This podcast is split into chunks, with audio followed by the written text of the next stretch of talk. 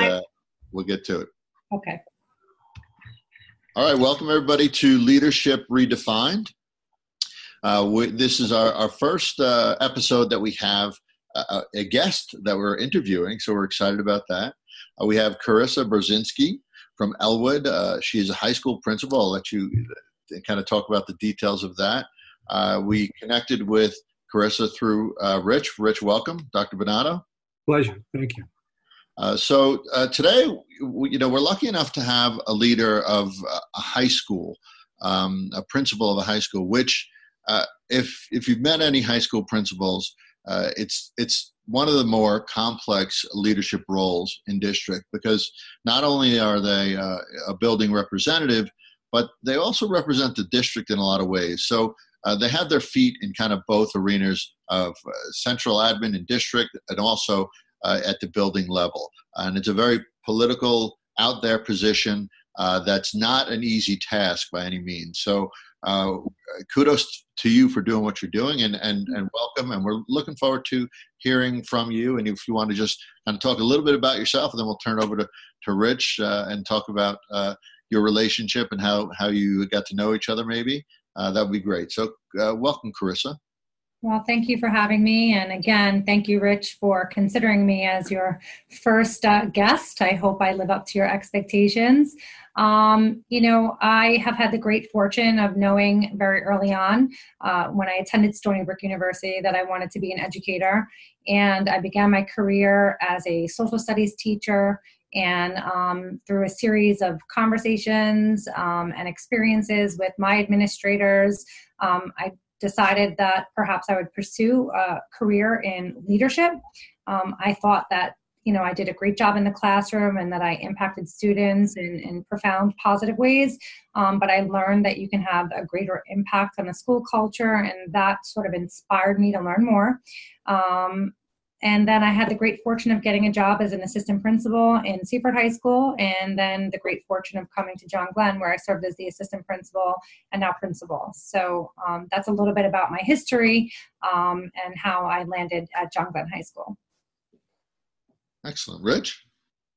Yeah, it's it. Uh, I'm not sure exactly where I would like to begin as, insofar as Carissa is concerned, except again to welcome her and be very pleased that she's uh, going to uh, help us kick off uh, uh, our, our series about innovation, about good leadership practices, and about being, quite frankly, I think, an exemplar of what most anybody would like to have in terms of a, a high school principal or any kind of school leader. Um, I met uh, Carissa last year when I was asked, uh, I do a fair share of consulting around Long Island, and Elwood hired me to do uh, shared planning, shared decision making uh, uh, workshops around uh, in, in Elwood. And uh, typically, when I get hired to do these things, uh, I sometimes say there's, there's, a difference between a Volkswagen and a Cadillac. And most districts will say, "Oh, give me the Volkswagen," and uh, so I give them that. But Elwood did not do that. Elwood said, "Give us a Cadillac. Go meet with our principals, uh, take their temperature, find out what works for them, and uh, help them to develop what, what it is that they think they want to do." So I think the first place I went to actually was the high school, and was the first time I had met Carissa, although I actually had actually met a couple of years ago accidentally at St. John's.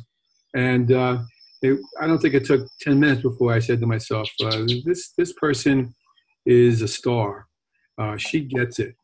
Uh, and that's, begun, that's continued to play out in the times that we, she and I have spoken, emailed, and the times that I've been uh, doing some workshops with her shared, playing shared decision making team. The first thing I saw her do, other than being terribly eloquent, uh, is, uh, and I know that she's going to go, oh, shucks, because I know the rest of the district does this too. But the first thing I saw her do was when we introduced uh, a shared decision making group uh, to me, was uh, she opened up the meeting with about, I guess it was about five minutes perhaps, of uh, mindfulness. She took the group through the, a mindfulness session. Uh, in my own heart of hearts, uh, I certainly don't disagree with mindfulness. I journal and meditate myself every, day of my life, but I wasn't so sure there was. Uh, I wasn't sure what was going to happen when it happened, but uh, but when she did it, she led it uh, sincerely and as validly and as committed uh, to an issue as, uh, or a premise as any one person I've ever seen do.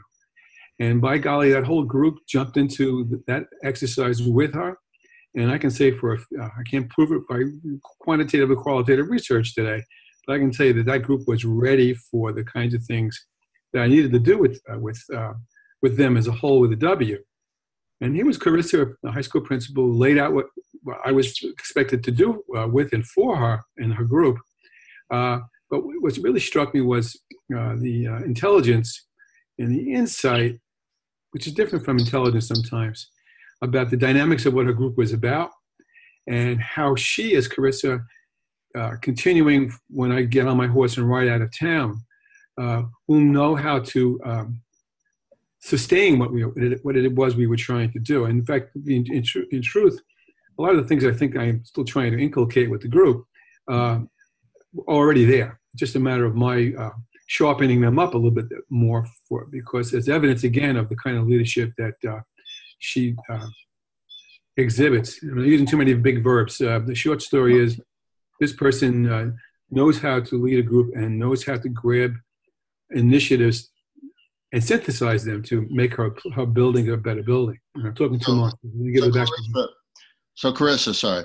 Um, so taking some of what Rich mentioned, um, we're you know big on the mindfulness, and that's just using using that as as either a jump off point or you know a place where you could start to talk about some of your sort of best practices that you infuse uh, daily to uh, affect your culture, the culture of your school in a positive way, or understand the culture of your school. Uh, we talk a lot about culture. We talk a lot about uh, what it takes to really be an effective leader. And knowing your culture and knowing that the group dynamic is a big one. And to pull off something like a mindfulness exercise uh, with uh, teachers and administrators and, and staff, that's, that's pretty impressive. So, can you walk us through either that or some of the things that you uh, do as a, as a high school principal to be sort of an effective and innovative leader? Yeah, sure. Well, again, Rich, thank you so much. I mean, you're very effusive with your praise, and um, it's nice to hear somebody else say uh, about the great work that we're doing here because I, I really don't like it to be about me, but about the great work that we're doing. So I think first and foremost, um, as a leader here at John Glenn, I do like to be as visible as possible. I mean, these are some of the tenets that you hear in good leadership management by walking around. I actually have a rolling desk um, that was. Uh, comic relief for some when they first saw it, but uh, eventually, even one of our students asked to be me for Halloween and came in with a rolling desk and you know computer. So um, I, I felt a little bit like a stewardess or somebody going on medical rounds, but it allows me to be out in the halls and take care of business and just be responsive to students or staff if they have a question versus coming back to my office to get that information. I'm able to sort of expeditiously handle things and it, it, just makes my job it makes me more efficient and yet i'm visible. So i think that's one thing uh, that i could attribute to it that i'm a face that uh, faculty parents and students know. I don't like to be in my office. I hate being away from the kids and the faculty. Um, so i think by being visible by being responsive uh, you build trust and i think that's the next component. You have to build trust in order to ignite any sort of change um, I do believe wholeheartedly in education and why we're here as educators.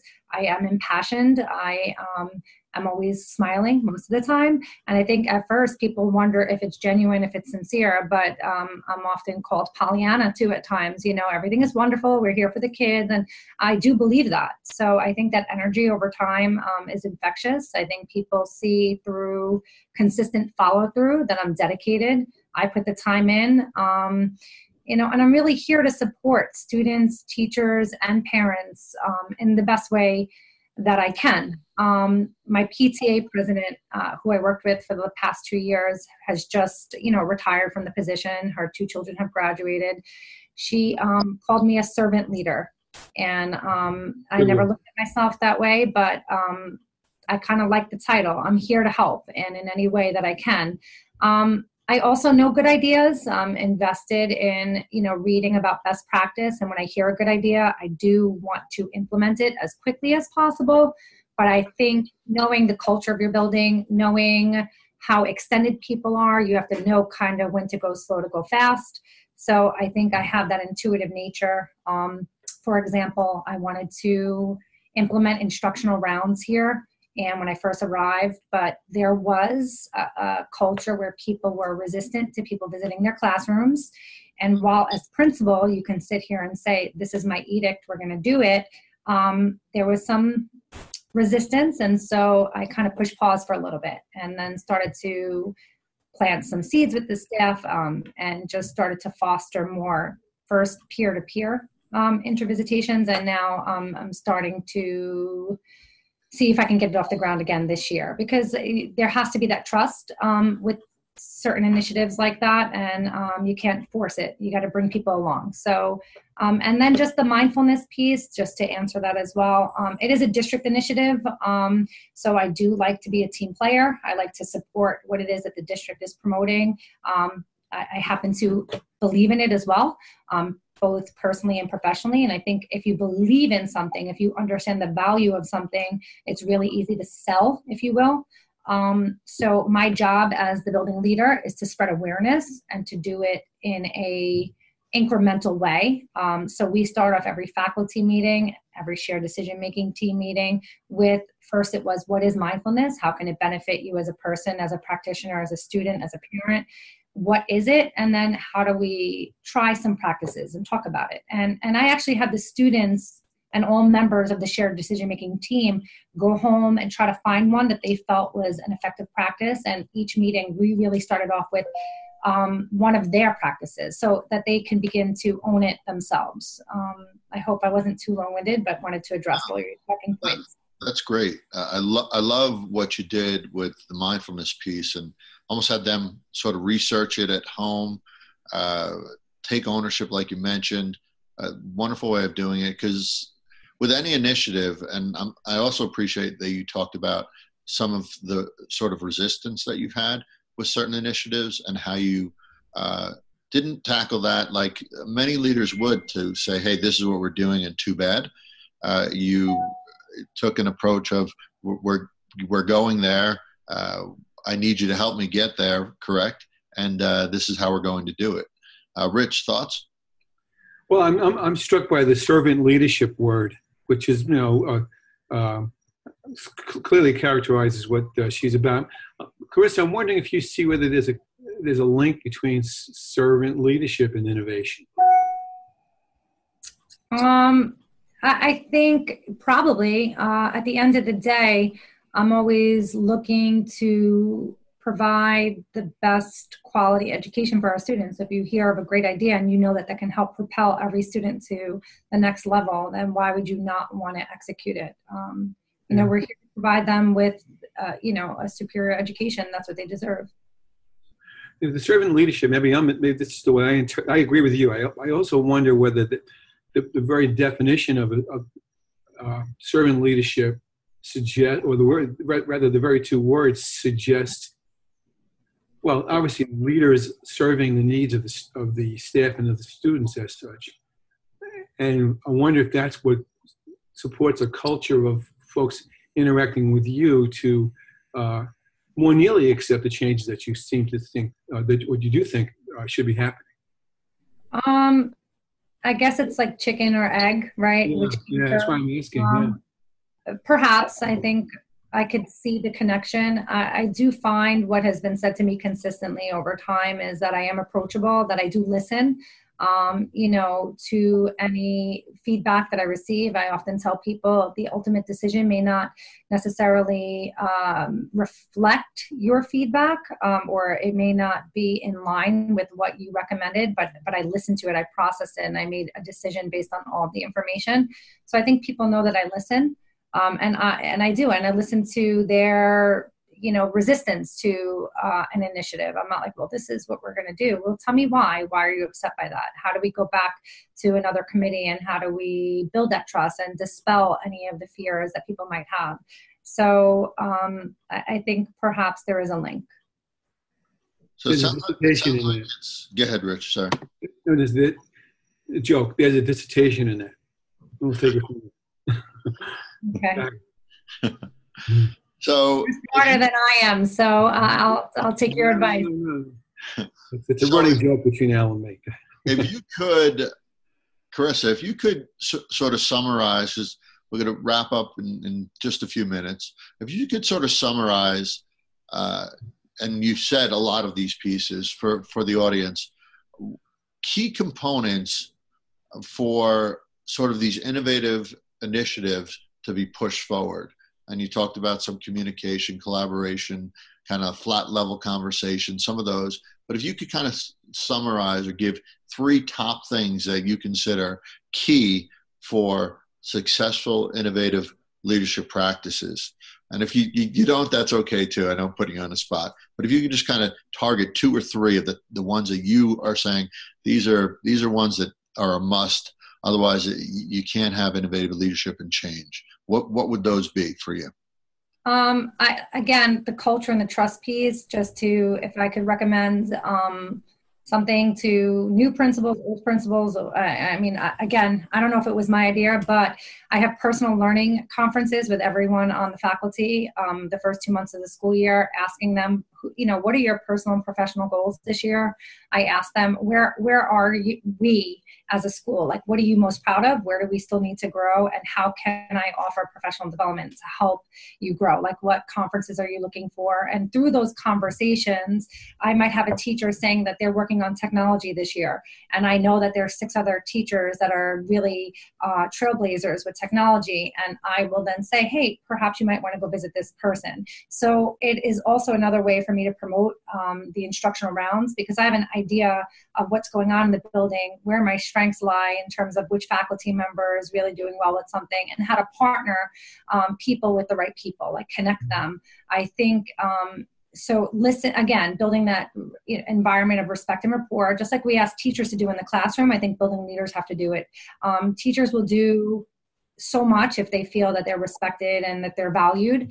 Um, and I think making sure that they know that uh, is is really critical to success and change. I have friends that are teachers in other districts that just had a new administrator come in and they're like, I said, How's it going? And they said, um, She thanks us. And I said, She thanks you. Why is that weird? And, um, but it is to them. So it makes me realize the impact that at every faculty meeting, I start off with good news about our students, about our faculty, and thank you for your work. And we're part of a team, and you can't underestimate the value of that respect and rapport that you have with your faculty, students, and parents. So um, I think that would be one thing sitting down, listening. Distributive leadership, getting your faculty to come in and turn key ideas. I tell them as an administrator, I taught social studies. I could talk to you about content, um, but I know good practice. And a lot of the practice I know is not necessarily practice that I actually um, executed myself because I hadn't seen it until I became an administrator and I saw it in one of your colleagues' classrooms. So the recommendation I'm giving to you or the future focus isn't necessarily coming from me, it's really coming from what I've seen in your colleagues' classrooms. So, um, but getting allowing those opportunities for staff members to share. I start every department meeting off with sharing best practices, and I ask two to three department meeting department members to share something that they did. And teachers are reluctant to do that. You know, they think that what they're doing is just average, or they don't want to showcase. But um, and sometimes you have to kind of um, you know nudge them a little bit to do so. But once they start doing then the conversations between faculty members is really rich and organic and it goes from there. So um what else? Did i get two three? those are pre- those are pretty good. Yeah those are pretty good. Um, so rich you have any uh, sort of closing remarks or questions that you want to ask carissa? I have one more tough question for mrs b and that would be um, of these several innovations that you have put in place, which is the one do you think has played the biggest role? I'm going to tell you what I think first.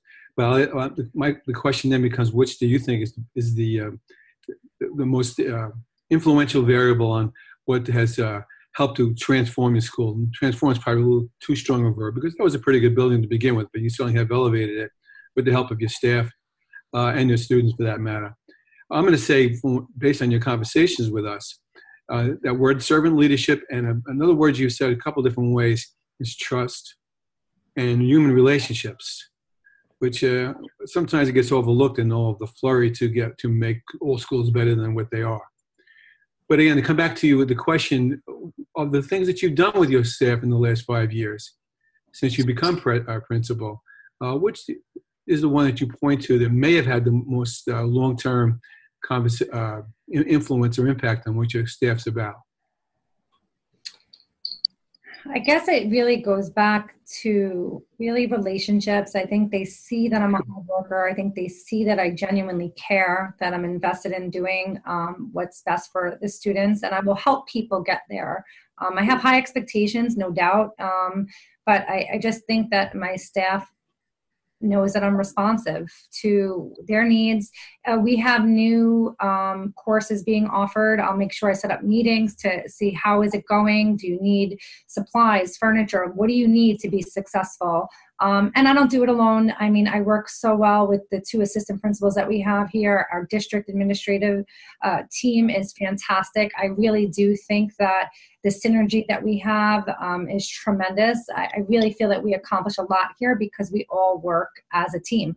Um, I think that would probably be um, what I'm most proud of. I tell people it's a great team here, but I'm also, I have a great product. I have great students that come from great families um, and a great faculty from the very beginning. But uh, I said, don't ever let what's tried and true get in the way of trying something new. And, you know, good, better, best. Don't rest until your good is better and your better is best. So I'm always pushing us to the next level. I respect what we've done. I re- respect the great work that we've done and, and all that has gone into help us accomplish that. But we can always do better. When you stop trying to get better, you stop being good. Correct. I think, was it? Good is the enemy of great.